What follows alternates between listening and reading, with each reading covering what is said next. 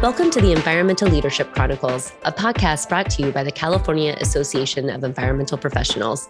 This is a second episode in a series focusing on current events related to the California Environmental Quality Act, known as CEQA, which is intended to inform government decision makers and the public about the potential environmental effects of proposed activities and to prevent significant avoidable environmental damage. In this episode, we have a panel featuring Andrew Keatts, Howard Blackson, and Kristen Blackson, and is moderated by Laurel Glass Lees. The panel offers diversity and perspectives on CEQA as it relates to the California Supreme Court ruling regarding the UC Berkeley housing case. Andrew is a managing editor of Voice of San Diego. He sees land use coverage as a way to make sense of the complex land use decisions governments make while explaining how those decisions affect the daily lives of San Diegans. Howard is an urban designer, author, lecturer, and educator with over 30 years of experience. He works with AVRP Studios in San Diego, managing the design and entitlement of mixed use projects and codes for public and private clients across North America. And we welcome Kristen back to join the panel. She is Senior CEQA Project Manager with Harris & Associates, a member of the California AEP State Board, and co chair of the Legislative Committee. Thanks for listening. We hope you enjoy this episode. Hi, I'm Laurel, and welcome to Environmental Leadership Chronicles. This is the second in our CEQA series and the first in a panel experience. We have an awesome panel for you today to talk about our reflections on the recent UC Berkeley, California Supreme Court case and uh, the recent unanimously approved Senate Bill 118. So I'm going to give a quick background on that to bring our listeners up to speed. And then each of our panelists are going to describe how they're a little bit biased when it comes to this topic. And uh, we'll go into an open discussion from there. I'm really excited to see what everybody has to say. We've got um, all sorts of opinions to discuss. So, firstly, in the UC Berkeley, California Supreme Court case, basically, CEQA requires public universities to mitigate the environmental impacts of their growth and development, uh, especially in their long range planning efforts, including student enrollment increases. So, to ensure that um, the University of California sufficiently mitigate significant off campus impacts related to campus growth and development, the university is required periodically to develop a comprehensive long range development plan for each campus based on the academic goals and projected enrollment. This is very similar to plans of development for buildings and like general plans, community plans, et cetera. The plan must be analyzed in an environmental impact report per California Environmental Quality Act. A 2005 EIR analyzed a development plan and projected enrollment increases for the UC Berkeley campus specifically. And opponents uh, claimed that the UC system violated CEQA by increasing enrollment well beyond the growth projected in the 2005 EIR without conducting any further environmental review. And there was a big to do about it. And it was challenged. And basically, um, the opposers of that issue wanted to not prevent students from enrolling. They wanted to encourage students to attend campus.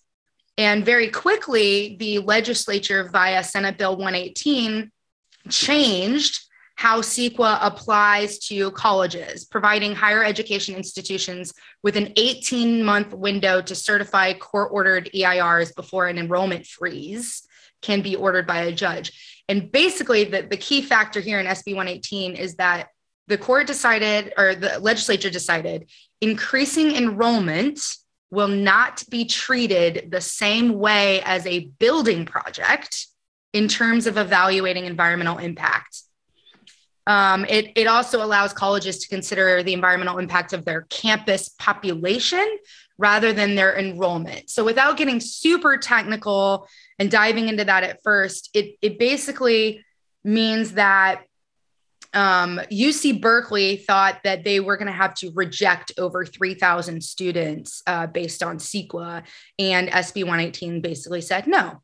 And so all of the students that wanted to enroll can now enroll, period. And the main issue surrounding it was housing and how um, students were perceived under the California Environmental Quality Act. So let's start before we dig into how the media responded to this, which was very interesting.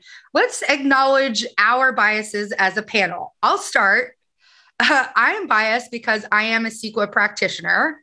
I'm on the board of directors for the California Association of Environmental Professionals, and we help implement CEQA and its underlying principles. We have lobbyists in Sacramento that educate legislators about CEQA, um, trying to prevent things like this that are happening and the confusion and unintended consequences. And so I'm um, very opinionated when it comes to CEQA. And um, I believe Kristen Blackson is too. So I'm going to hand it over to you to discuss your bias as a practitioner. Ditto. I have the exact same biases. I am a CEQA practitioner, um, also on the Association of Environmental Professionals uh, State Board, and I serve uh, as the co chair of our uh, legislative committee. So I, um, I have a strong bias uh, because this is what I do. And also, I my bias is to bring better efficiency to CEQA. So I do have a bias, and it is to do CEQA better all the time. Um, there's mine. Understood. And let's go to Howard, who's an urban designer. Let's acknowledge your biases. Uh, I'm married to Kristen Blackson, so whatever she says, uh, fine with me. No, I'm kidding. Um, hi. Um, thank you. I wish too. that was true. It, it is true. So anyway, um, we uh, the the the image behind me is in, is on purpose. Uh, I actually met Kristen when uh, she was an environmental manager beginning of the county of San Diego, and I was an urban planner working on a general plan update. Uh, this was uh, 20, 20 years ago, and um, um, um, I'm an urban designer working with cities and towns and neighborhoods to try to create great human places that are in balance with nature, that are in balance with economics, that are in balance with, you know, social uh, justice issues as well. So the the idea that um, the bias I have is that CEQA's baseline um, uh, uh, uh, mitigation point starting at zero is pristine nature. And you can look over my shoulder, and there's not a lot of pristine nature in this urban environment. So everything that's does is it is done here is measured against a false background or a false context because there is not pristine nature in our cities. There's man-made uh, habitats um, and there's also natural habitats that go together. So my bias is that it it doesn't begin with the uh, any idea of human uh, habitation or human occupancy of, uh, of land that was once pristine nature 400 500 1000 years ago Thanks, Howard. I'll also add that he was my professor at UC San Diego Extension for uh, urban planning and development. And I also want to acknowledge that we're all um, originally starting our work in San Diego. So even though I'm physically located in Santa Barbara, this is more of a San Diego panel. And I'll also add that Howard is not a CEQA practitioner, but is indeed an urban designer. And However, uh-huh. however, my background, my background is as a, was as a board member of the Downtown Redevelopment Agency. We reckon we had to review CEQA documents and review CEQA I- issues threats from the unions over hotels uh, mostly. And um, and and then as a practitioner, I got to be hired by places like uh, Kilroy to look at the One Paseo, where the threats from the neighboring shopping center used CEQA to stop it. And then, as a county and city of San Diego worker, I had to use CEQA as a tool for public disclosure with that. So I do have quite a bit of CEQA experience, but it's full spectrum. Therefore, I think I have the most complete analysis of it. Valid. Thank you for sharing. Let's go to Andy, who also has a different perspective. Yeah, so I, am uh, not a CEQA professional by any stretch of the imagination. I am a newspaper reporter. I cover land use and development and local politics. Um, each of those specific issues that Howard just listed, I've co- I covered each of those. Um, so I'm familiar with uh, disputes from the perspective of being in the uncomfortable position of trying to be something of an arbiter of those disputes. And so I think my bias is mostly against uh, dishonest public policy arguments.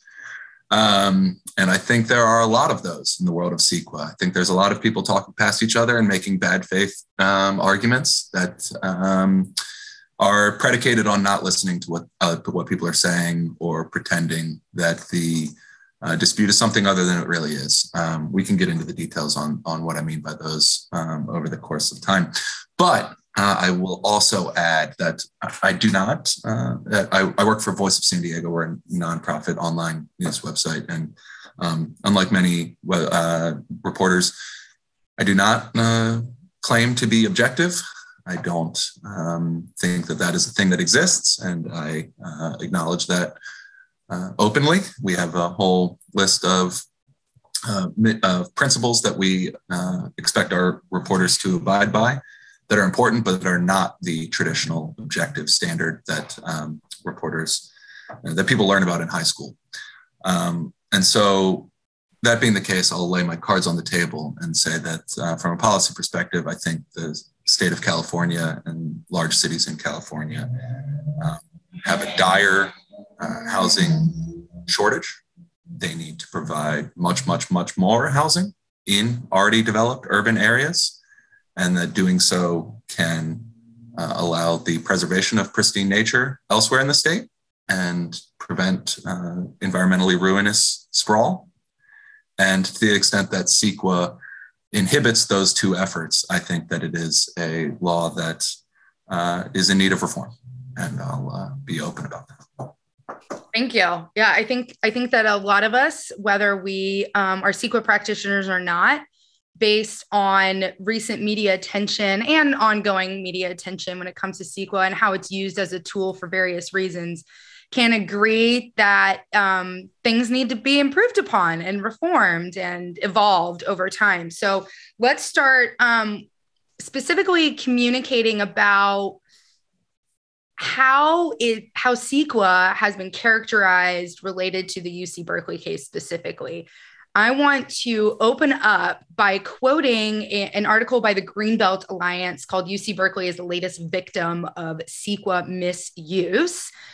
And the quote that I want y'all's reaction to is um, this win, this win, the fact that the Supreme Court case um, uh, is allowing increased student enrollment at UC Berkeley, is avoiding an alarming precedent of categorizing students as pollutants.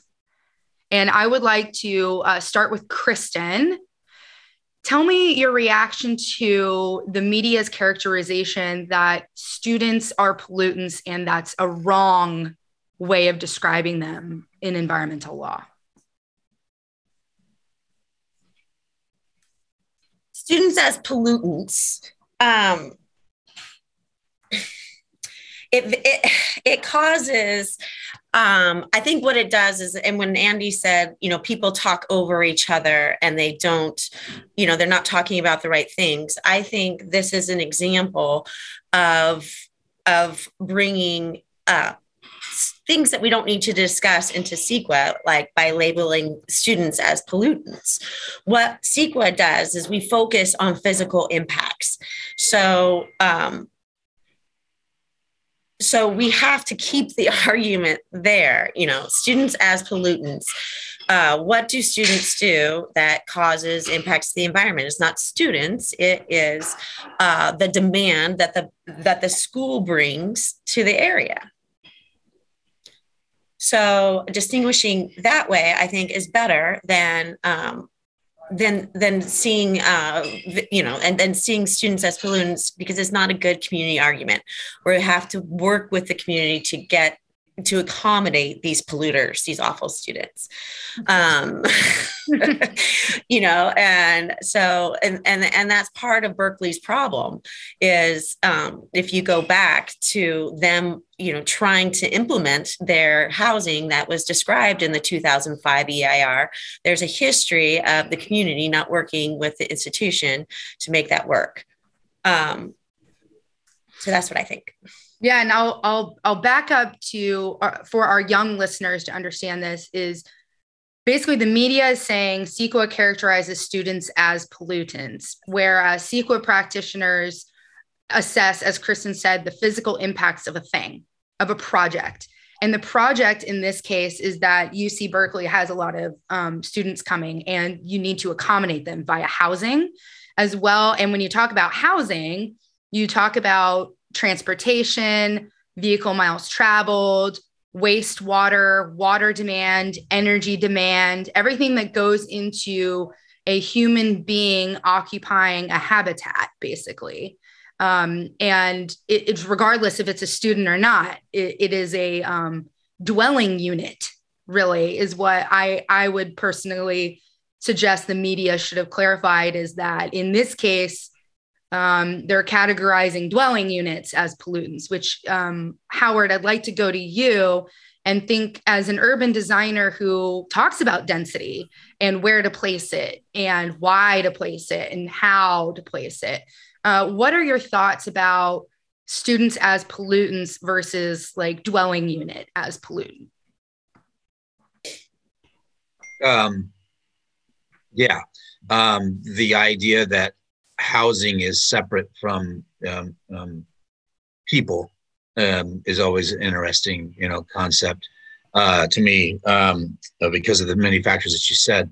Um, yeah, the idea that a dwelling unit is uh, also uh, uh, something to be measured in outer space when it's in relationship to anything, a neighborhood, a city, a campus, um, um, uh, block, um, is, and then how you measure that. Just, I think it just shows that the CEQA's bias towards human being is a bad thing uh, to be mitigated for it shows itself here.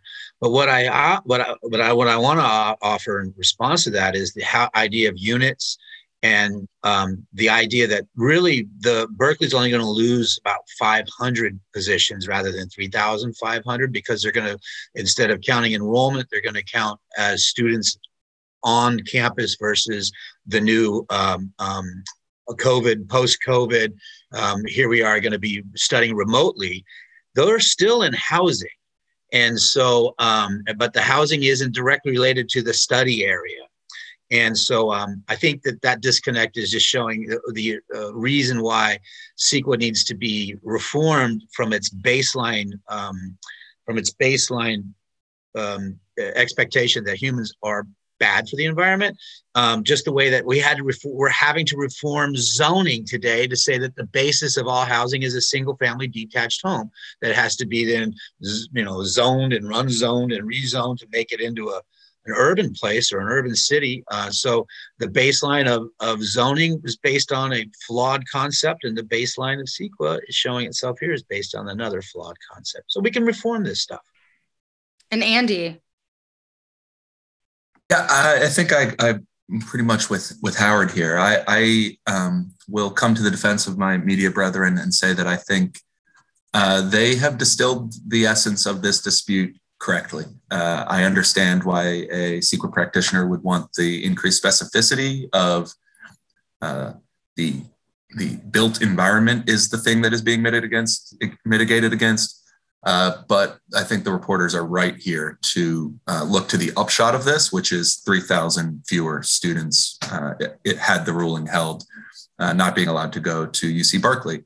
And um, so, so the thing that was being mitigated against here, um, it, you know, there may be a, a specific instance in in which it isn't students per se, uh, but nonetheless, the the the impacts fall on those students. And so I think is, go ahead. Go ahead. I think that the mistake here that the legislators did not um, did not come to the defense of the students when they were trying to build the housing. Um, I think that's where the CEQA, you know, the CEQA remedy should have come in. You know, if it was so easy, if they could have in two weeks come up with the bill that Laurel described in the beginning, then um, you know they they should have probably acted faster for housing in Berkeley um, Berkeley, it, it, when we're talking about housing in Berkeley, this university is particularly lo- is located, you know, in an area with tremendous mass transit. Um, and so we don't have to worry about things that we have to worry about at UC San Diego, which is how do how are the students going to drive to the campus? That's not the you know the case. Is that you can build housing in Berkeley uh, and it's the right location to build because they don't need infrastructure like parking garages and parking spaces. Uh, they don't already, you know, the if the, like Laurel said, you know, they've already accounted for the sewage and the water demand and everything is still, you know, is there. So, um, well, and and and your your point is not just an academic one in that um, 3,000 students being excluded from Berkeley based on this ruling uh, they would not have ceased to exist. Those are highly competitive students. They would have gone down the UC system to the next most competitive school after UC Berkeley. So, what is that, UCLA or UC San Diego? Uh, UC, UC, Santa, Santa Barbara. Barbara. UC Santa Barbara, yeah, right? And and and then and then those students that would be pushed down from those would go down the line to the next one. And so, uh, it, the, and and and so that circles back to Howard's point about the limitations of the study area. That that excluding the 3,000 students from Berkeley doesn't exclude them from their global climate impact. And that's just, uh, uh, unless you guys who know more about the law than I do, that's just a fundamental limitation of CEQA um, that I believe is, is, is a serious one when, at least in my experience, when you see legislators talk about CEQA reform or, or uh, less productively just talk about CEQA in harsh terms, um, a common response to them is, well, get a load of this guy. He doesn't like the environment. Get, you know, get a load of this guy. He doesn't care um, about the climate effects that we're trying to mitigate against. Um, but but that's you know that's the the the talking past each other point of this in that um, in that there nothing nothing beneficial was done for the environment by excluding 3,000 students from UC Berkeley's uh, immediate campus area. In fact, it's it's hard to say for sure, but given what you've said about Berkeley, it's almost certain that wherever those 3,000 people ended up besides Berkeley, it was going to be worse for the environment.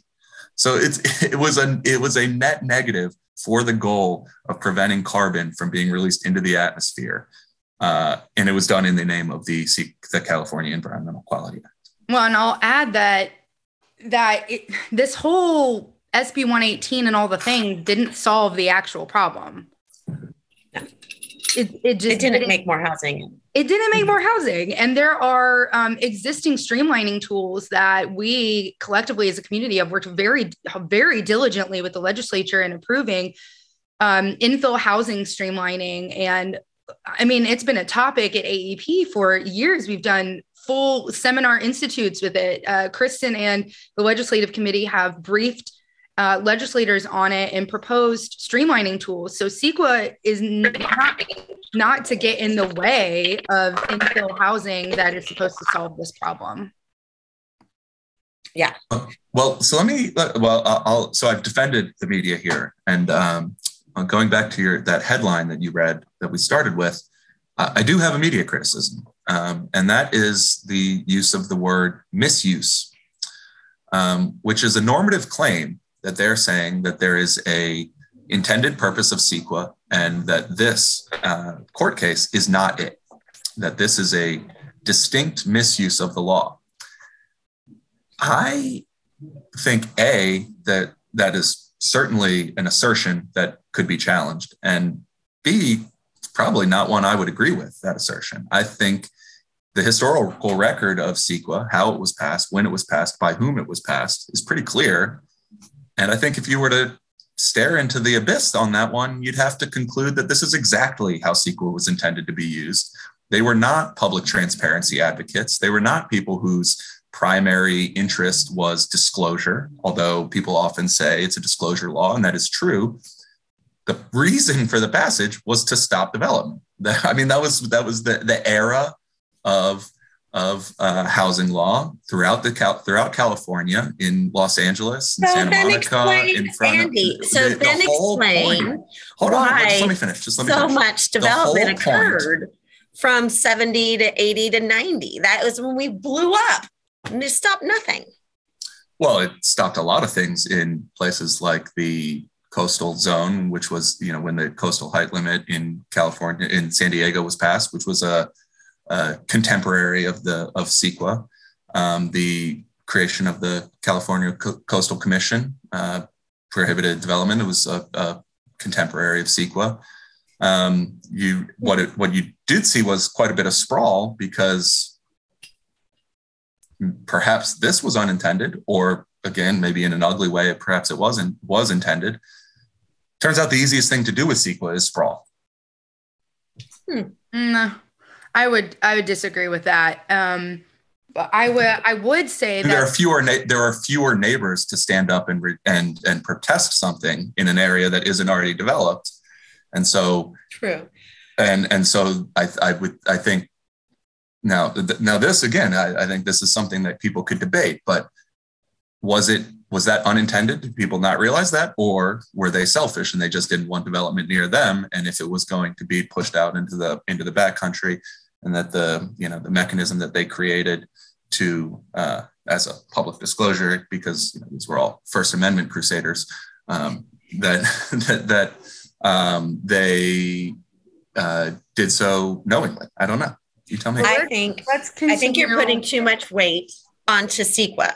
And I think that CEQA cannot prevent bad planning. And I think in the when it was first enacted, it was a process, uh, you know, check boxes. Um, but then we became we it became more of a mitigation tool. We started looking at our resources, categorizing our resources, looking at our resources in a regional level. That was a good thing, cannot be denied. And um, until we had greenhouse gas guidelines and vehicle miles travel guidelines, you may be right. You know, because people could propose and mitigate whatever they wanted, but until we we had guidelines and thresholds that that that uh, locked us into location, like greenhouse gas does, and the Newhall Ranch decision did, um, you I think you probably could be right. But now as CEQA exists, it is it does not enable sprawl. I, I disagree with that. I, I disagree. Th- those are changes within the last five years, right? Uh, 10 yeah 10 years. it takes a long time i mean that like get those changes yeah vmt implementation was yeah well and oh i thought so you said greenhouse gas let's let's continue on to um, another article whose headline you know doesn't say misuse but says Berkeley case proves CEQA needs to be reformed.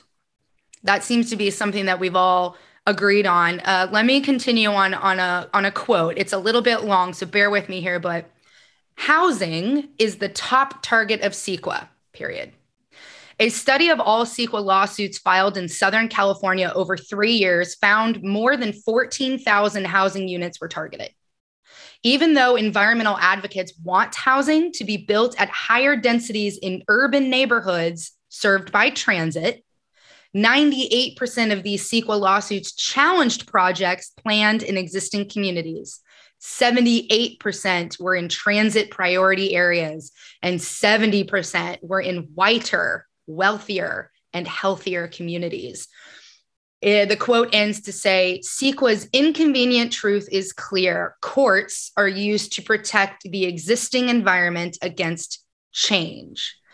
So now I know that's a lot of, of information to react to. My first reaction is yeah, that makes sense. I've experienced in Southern California where CEQA is used to challenge projects planned in existing communities and in transit priority areas, which is totally the opposite of what you would think it would be it would be used for um and that's that's why i do think in those cases where it's used as a political tool as a way to stop things um, to challenge things to drag things out in court to make it more expensive that's when i think CEQA is misused because it's not the idea isn't to protect um, whatever baseline conditions or mitigate to a level below, below significance. The idea there is to prevent you know n- what i don't want in my backyard uh, nimbyism and um, another comment i have is that there is media attention around CEQA most used to prevent development in whiter, wealthier, high resource locations, suggesting that CEQA is effectively being used to uphold our history of redlining and discriminatory housing practices. That's a hefty conversation, but I think that that's true. I think that CEQA is so complicated, so interconnected among resource areas that it is super easy to use it as a political tool in protecting what particular types of populations want. And I do think that that is a misuse because that doesn't, the idea behind it, the intent isn't to disclose environmental impacts and reduce them to a level below significance. The idea in that case is to prevent what they don't want. They don't, you know, what particular very specific communities don't want. So with that rambling, Howard, do you have a reaction to those comments? Well, um, there were a lot, I will admit.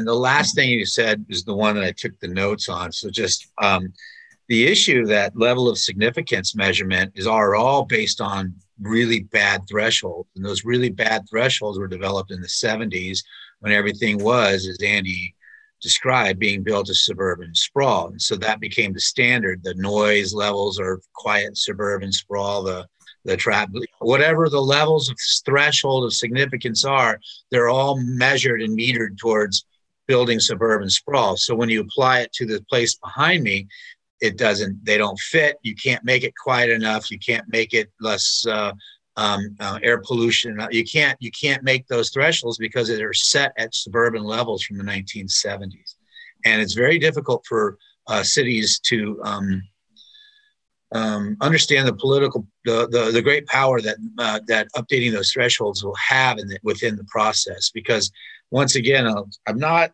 I, I, think the process is need a reform i'm not i'm not advocating for the, uh, uh the to get rid of the process um, but uh, um, um, the the points you're making of social justice having very little value in the CEQA's environmental justice um, um, trajectory is it's time to update it. It's just like anything else. The, the, the, the, priorities and the values of the 70s have passed and the priorities and the values of today are, are, are, completely different and more urban.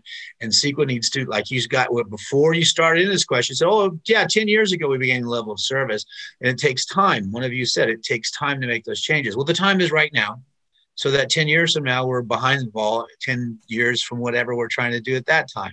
So it needs to be reformed or it's just going to get further and further uh, stuck in time. I, and less relevant and more and more able to get rid of, more able to uh, to, to dismiss if you can't keep up.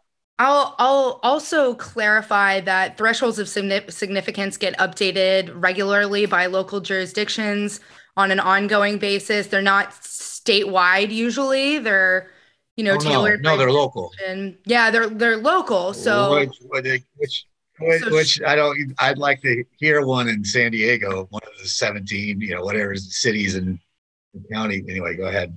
Well, and that's what I also wanted to mention for those of you that are listening and not watching. Howard's background is the city of San Diego, oh. uh, specifically downtown San Diego Bay and Coronado Island that he's referencing. And um, to that end, um, CEQA gets updated regularly and we mentioned that it sometimes it takes a really long time because things are extremely complicated and re- require some engineering and analysis however as we saw in the case of sb 118 things can happen very swiftly in a couple weeks should the legislature sure. yeah. should the legislature want it so when we talk about CEQA reform um, i get pretty pumped up because CEQA is um, in my professional opinion a mitigation tool on the back end of a project. It's not how you plan a eco-friendly, sustainable project on the front end. And also, CEQA does not um, have streamlining benefits for environmentally beneficial projects. Usually, some some of it does. Um, and the legislature can make really big changes very quickly, like having CEQA exemptions where you don't have to go through this process for projects. But, but exemptions are not reform. Exemptions are not reform. Well, when I'm exemptions are just this thing's not working, so we're going to wipe it out. It's not things aren't working. It's that um, politically, I would want a stadium and I would want the Olympics yeah. more than I would want and I'm saying I, meaning the state of California, would want, yeah, go ahead, Andy. Well, yeah. So I think you're getting at something important here. I mean, you're, you're right. The, whether it's a stadium or whether it's uh, what they did in, in Berkeley, it's a hack. It's saying mm-hmm. there's this giant uh, bundle of policy, and we don't have the political capital or the political will or the votes to make the necessary changes to holistically change this document. So let's just slap a patch on it and fix this one thing and make these bad headlines go away. And that's bad. But I, I think underneath of it, it's more revealing than and and and so I'll go back to um, the the story you just described, um, which a I appreciate you reading that. That had the study and numbers that were necessary to validate the opinion the, the opinion I had stated just like four minutes previously. So I'd like the record to reflect that those numbers were uh, put in into the public record by by me or or to my benefit. Uh, so refer when you hear this this thing, refer back to that point. Those numbers are for that. Danny's um, always right. so I, uh, I I think there there is a fraught uh, assertion in that story though as well, which says environmental advocates uh, would said something like, although environmental advocates say that we need dense housing in urban areas, uh, CEQA prevents that from happening. I would say, which environmental advocates? Because it is simply the case that there are plenty of environmental advocates do, that, who do not share that belief. You know, you can dispute whether they're right or wrong, but they exist. There's a lot of environmental advocates who are not on the YIMBY train, who do not who have not subscribed to the importance of infill, or they do so only rhetorically, and yet they manage to find a problem with every single infill project because they're a different brand of environmental advocate, or at least they consider themselves an environmental advocate. You can dispute whether they uh, deserve that label, but they call themselves environmental advocates, and what they want is less development, is less growth. And I would further add, those are the environmental advocates that were at the base of CEQA back when it was passed. The no growth movement existed. Like, you know, Reluctant Metropolis by Bill Fulton lays out the history of it quite clearly. These were not infill advocates that were creating a disclosure mechanism to make sure bad projects died and good projects succeeded. They believed that we were headed to an environmental cliff because of population growth and they wanted to stop it. That is the that is the world out of which this law passed. So I, I just maybe the implications here are misuse, that this is not the intent of the law. But we should at least leave room for the possibility that this is exactly what the law is intended to do. Interesting that you that you bring that up because I think uh, we can argue all different sides of the purpose and intent and why and the background and the context for when it was originally um, proposed and how it's changed over time. The fact is that it does exist today and um, it's yeah. confusing. And I have another quote that kind of directs or clarifies why it's confusing. For example, uh, Phil Bokovoy, he's the president of Save hmm. Berkeley's mm. Neighborhoods in this case. He previously called um, the SB 118 legislation poorly drafted and confusing. And at the hearing on the matter, he urged lawmakers not to pass SB 118. So again, this is the guy who wants to save Berkeley's neighborhoods, but said don't pass SB 118 to allow the enrollment to increase because he argued that UC Berkeley does not have the capacity to handle additional students on campus. And he goes, goes on to quote, additional students will put more pressure on the local housing market and increase rents for everybody hitting low income students and low income non student families the hardest. We don't want students to live in cars, campers, and hotel rooms like they've been doing in Santa Barbara. And more students will resort result in more crowded classes and stretch student support services, making it hard to graduate in four years. We'd like to see the legislature instead increase enrollment only after UC has increased housing for their students. Um, I have thoughts on this. I think that he is talking about things that don't relate to CEQA, but I also agree with um, like things that don't hit CEQA is like uh, the local housing market increasing rents for everybody. That's not a CEQA matter. Um, and I can understand how you don't want students to live in campers and cars and hotel rooms like they've been doing in Santa Barbara. Um, I it's not a CEQA matter that more students will result in more crowded classes. That's not a CEQA matter. Or stretch student support services, not a CEQA matter. That's administrative. Um, making it hard to graduate in four years is not a CEQA matter. Kristen, do you have thoughts? It it's I, I think what it brings up is that everyone expects, and I think Andy and Howard are included in this, that, that to CEQA to solve all the problems of bad planning. And so the the purpose, I mean, if you whittle it down, UC Berkeley has a bad plan. They have more students than they can accommodate. So it's not up to CEQA to solve that. Um, and I think that's where the legislators go wrong in their band-aid exemptions and their band-aid solutions to to solving CEQA um, is that it confu- like you said it confuses everything and it, it it just throws out the whole disclosure and mitigate the impacts. Um, so if you're if you're doing you know exempting a whole thing like the olympics and all of the infrastructure that goes on with that then you know what are you doing? You know what's the purpose? High speed rail same thing I like um, I like what he said at the end because after all that, after all, discussing how all these things aren't CEQA issues, he says we'd like to see the legislature instead increase enrollment only after UC has increased housing for their students. That would be a better plan, in my in my opinion, Kristen. Their their long range plan of development, if it addressed housing for their capacity, um, that would mitigate yeah. the issue altogether. And as but that puts it to Howard's to Howard's is that you know those students still exist. They just have to live further away. Right. And and and it smacks to me of you know well we we don't oppose this housing project we just oppose this housing project until you can build uh, you know sufficient public transportation right. to provide for them. Yeah. Meanwhile, when you propose the public transportation, we're going to oppose that to make sure that you can. yeah. You know, and it's like, and and and like you know, this isn't happening in a vacuum. Berkeley has a fraud history of allowing su- sufficient housing. I don't think uh, you know. I I'm I don't have. Uh, I don't have complete, uh, uh, you know, awareness of of everything that the the university has done to build housing over the last 20 years but uh, I would be surprised to learn that the people who opposed this, uh, that filed this lawsuit, um, had been staunch advocates for the development of more housing o- over recent history. It's it's the it's the typical infrastructure deficit disorder that's used to say you can't have it. You know, you can't have more people till you have a better water system from, you know, the Colorado River. Okay, thanks.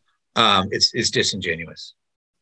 It's interesting that you that you bring that up. I mean, I think again, if we simplify it, which I think the media overcomplicates it, but if we simplify it, the point is that increased population density, which is what student enrollment is, student enrollment beyond a threshold is increased population density. So if you're planning a community, if you're doing a community plan or like a form based code or some sort of um, urban design effort, yeah, you got it, Howard um, you you look at population growth and density and the environmental impacts of that density of that population growth for any development, regardless of its type, and it results in environmental impacts. Now, CEQA isn't saying no, uh, you have an impact, therefore you you shan't do anything. That's not what mm-hmm. happens. It just says you have to analyze it and then inform the decision makers who make the decision based on that. Um, and I think in this case, for everyone, not everyone, let me um, back up a second. For folks to say uh, this is students as pollutants is just missing the whole point. The whole point is that regardless of development, it's population density and uh, like if this if the if the uc berkeley long range plan of development was a general plan for the county of san diego or general plan for the county of santa barbara and they analyzed population density but they were going to have more population than what was analyzed in the eir that is an impact that needs to be reanalyzed recirculated and decided upon. And the legislature in this case said nope you don't need to. It's fine. Go ahead. And as a CEQA practitioner it bothers me that that was such a sweeping, easy change because the topic was students. and they just made this like sweeping easy change when we have all these other projects in california where there'll be an environmental benefit and will be a well planned project and be economically supportive and like has these triple bottom line benefits to everything but don't get CEQA streamlining tools don't get the attention of the government. And the reason why this case did is because they were literally calling students as pollutants. And what political, what person up for reelection or is going to go, oh, you know what? I disagree. Or, you know, I agree. Students are pollutants. Well, and that's because CEQA won't, doesn't take into account economic benefits and doesn't take into account um, social justice, social justice uh, uh, issues and benefits to right this second, even though those that's the reform or those are the updates that are going to happen right now um, and it's because politics should never play into planning or CEQA, but politics are all over both. And well, that, how, how is that? But that's not possible if your decision makers are elected officials that have to certify your EIR. That be, makes it a political act. If, if yeah, I rule the world, that's what I would keep well, out of planning. And- well, I think that right. I, I I would love that world, and Kristen, I'm sure that the world that you would be the ruler of up. would be one I would love to live in for other reasons as well. However, lots CEQA, of fish playing. CEQA is written and passed by politicians. It is interpreted and passed by decision makers who are politicians. Yeah. There's no wishing politics out of this. And yes. you know, I, I think Laurel's point is is spot on that um, the the politics of Berkeley were such that they had an opportunity to act. And if you go back 10 years to the last time that anybody made a real sustained effort to pursue CEQA reform, uh, which was Governor Jerry Brown, um, he was tarred by legislators to his left, who were elected officials, as being an enemy of the environment for for daring to propose, uh, you know, a, a, more complete CEQA reform proposal.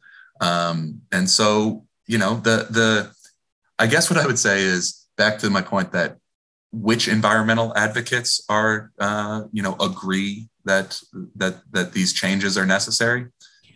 Not many of the ones who are in the state assembly and the state senate whose votes are required to make the sorts of big changes, um, and rather they you you have the votes for um, essentially spot zone the spot zoning applied to CEQA. Spot exemptions are the the easy political answer to a otherwise difficult political problem.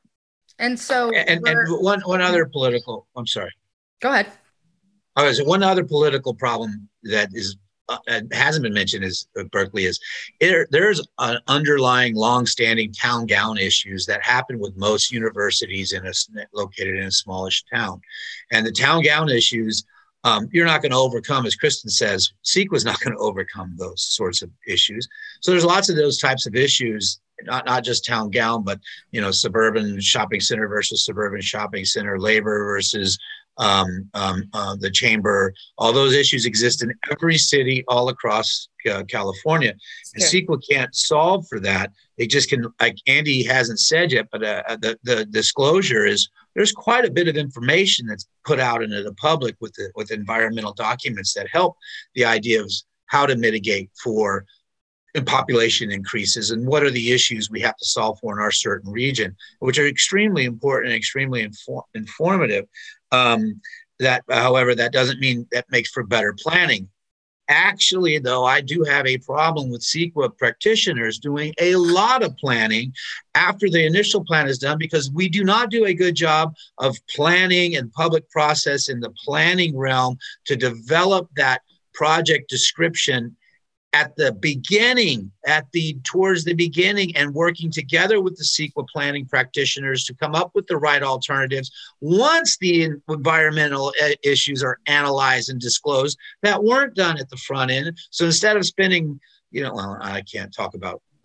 Instead of spending a lot of money to get two different plans over the same period of time, you can spend less money and less time to come up with those preferred scenario, preferred plan and scenarios that that that push it either way in one process, but we separate them into two, and the back end gets most of the best planning, which is why you don't see the best planning because CEQA practitioners are not master planning, site design, urban design, urban planning professionals. Mm-hmm. The same, yeah, and the converse is true because you know master planners, urban designers aren't environmental experts or environmental. Have no idea. Yeah. Yeah. So I think right. What are the thresholds? We don't even is, know what the thresholds are. We just complain about them. this is a really good opportunity, I think, to wrap up on a um, positive note. So, so we have discussed how none of us want to throw CEQA out the window. There are I, I, I imagine in our CEQA series, we're gonna, yeah, we're gonna talk about um, we're gonna bring some other people on the podcast that are going to talk about how the media and some politicians every year they're always proposing just get rid of CEQA altogether. So that's not what this panel believes. We we have we concur that CEQA needs to be reformed. We concur that it has a purpose and intent, but it needs to be reformed. Um, so on a positive note, I want to go around the panel and I want you to provide me one, two ish um, solutions. Like if you had your way, what would you change? For example, Howard just mentioned it's really a good idea to have environmental professionals and master planners at the start of a project to develop the project description. That might solve a lot of our problems that we try to mitigate on the back end. And quite frankly it's more efficient. It, it reduces our negative externalities of the whole process altogether. So that's one. Um, i will also add onto that that i would love um, more streamlining tools for environmentally beneficial projects. I think it's possible and we can do that. And um, another solution I have is more uh, people being educated in the technicalities of CEQA. Like maybe more CEQA practitioners come join the Association of Environmental Professionals. Membership is free for students. Come learn and be a part of it, and join Kristen's committee uh, in the legislature where you educate lawmakers about the unintended consequences of CEQA changes. And with that, I'll pass it over to Andy. Um, maybe one or two solutions that you want to share. Uh, I, I, I, frankly, I think solutions might not be uh, the best world for me as a, as a non-practitioner, but I'll say this is that I think that um, the we can quibble about what's intended and what's unintended, but outcomes are real and we can observe them and we can describe them clearly. And the outcomes that result from a process, if we do not like them, that process is made by men and women and can be changed by men and women. And that is something that we should be open to rather than defensive of. And so I think um, whether it's what we've described in Berkeley or a situation here in San Diego that um, Kristen has described as uh, as you know a, a, failure of people who were involved in the process, which is um, there's a sports arena redevelopment project that lost in court uh, on a CEQA case because very, very, very wealthy people who live up on a hill over top of this blighted area that was uh, attempted to be redeveloped into uh, many homes and many uh, affordable homes, um, uh, it, it, was thrown out because they, the city did not adequately study uh, what it would do to the views of the wealthy people who live up on the hill, um, looking out over this uh, blighted area, if they had tall buildings there. And um, that happened. That's a that's a result of CEQA, and we can decide that the people who were in charge of that project did a bad job um, but we could also change the law so that we don't have to require people to do a great job all the time and can be more accommodating of mistakes because there's a lot of public officials in this city, in this state, and they're not all going to uh, be exemplary at all times. Um, just like uh, basketball players and journalists and uh, police officers and uh, meter maids, they may, in fact, make mistakes. And uh, we should do our best to to to to uh, achieve the outcomes we want without having people to be uh, perfect at their jobs. That is an interesting point. Thank you, Andy. Um, Howard. I, for one, do not make mistakes. So just so you know. No. Um, I mean, what what I took away from Andy's point also was uh, engagement. Um, when you engage in these processes, you have an impact on the outcomes, uh, or you you can influence outcomes, and outcomes are real, and we observe those things. So, I I really hope that listeners are empowered to be more involved because things like this are happening on a real time basis, all the way from the meter maids all the way up to the governor. Like you have an impact on all the things. So. Um, thanks, Andy. I like the positive note. Howard, positive note. Um, I, well, a positive note for me that I could think of um, is there is attempt to reform the subsidized uh, opposition using CEQA uh, and an EIR um, opposition from community groups that where they get a free pass to say, yeah, you can you could uh, appeal any um, uh, decision using uh, to the next level of decision maker for free and um, and rely upon um, uh, uh, and, and use and use CEQA as as part of your tool for that. And I think that the barrier of entry to um, oppose things should be much much higher um, to reflect the um, causation or the whatever the outcome might end up being that could be extremely important to a region or or or a, a downtown or a block. And so um, and I, and that's been a, that's been attempted um, uh, locally through you know local uh, um, um, reform, and I think that um, that would be a, a, good change that would help uh, people understand exactly the impacts of what they're doing when they're opposing something using these rules. That's a good idea. Yeah, Kristen, bring us home.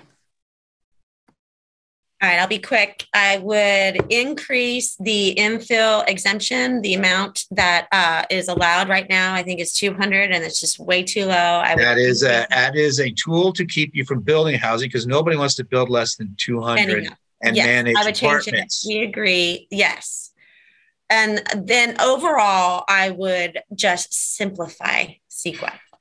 I would just take my simple mind and just cover it all with simplicity. Um, so thank you. That's hard to do. It, it's very complicated making things simple. Mm-hmm. Um, yeah. Thank you all for investing your time in the AEP community and sharing your professional opinions, your expertise. This has been highly engaging, and I hope that we can have you back to talk about more changes that we want in the future and I just want to say again, I really appreciate all of you. And to the listeners out there, if you want to be um, a person in this field making arguments, talking about things, making changes, really consider joining the Association of Environmental Professionals, where you can have another avenue of having an impact on these issues. Thanks, everyone, so much. Appreciate you. Thanks for having us, Laurel. Thank, Thank you, guys. That was fun.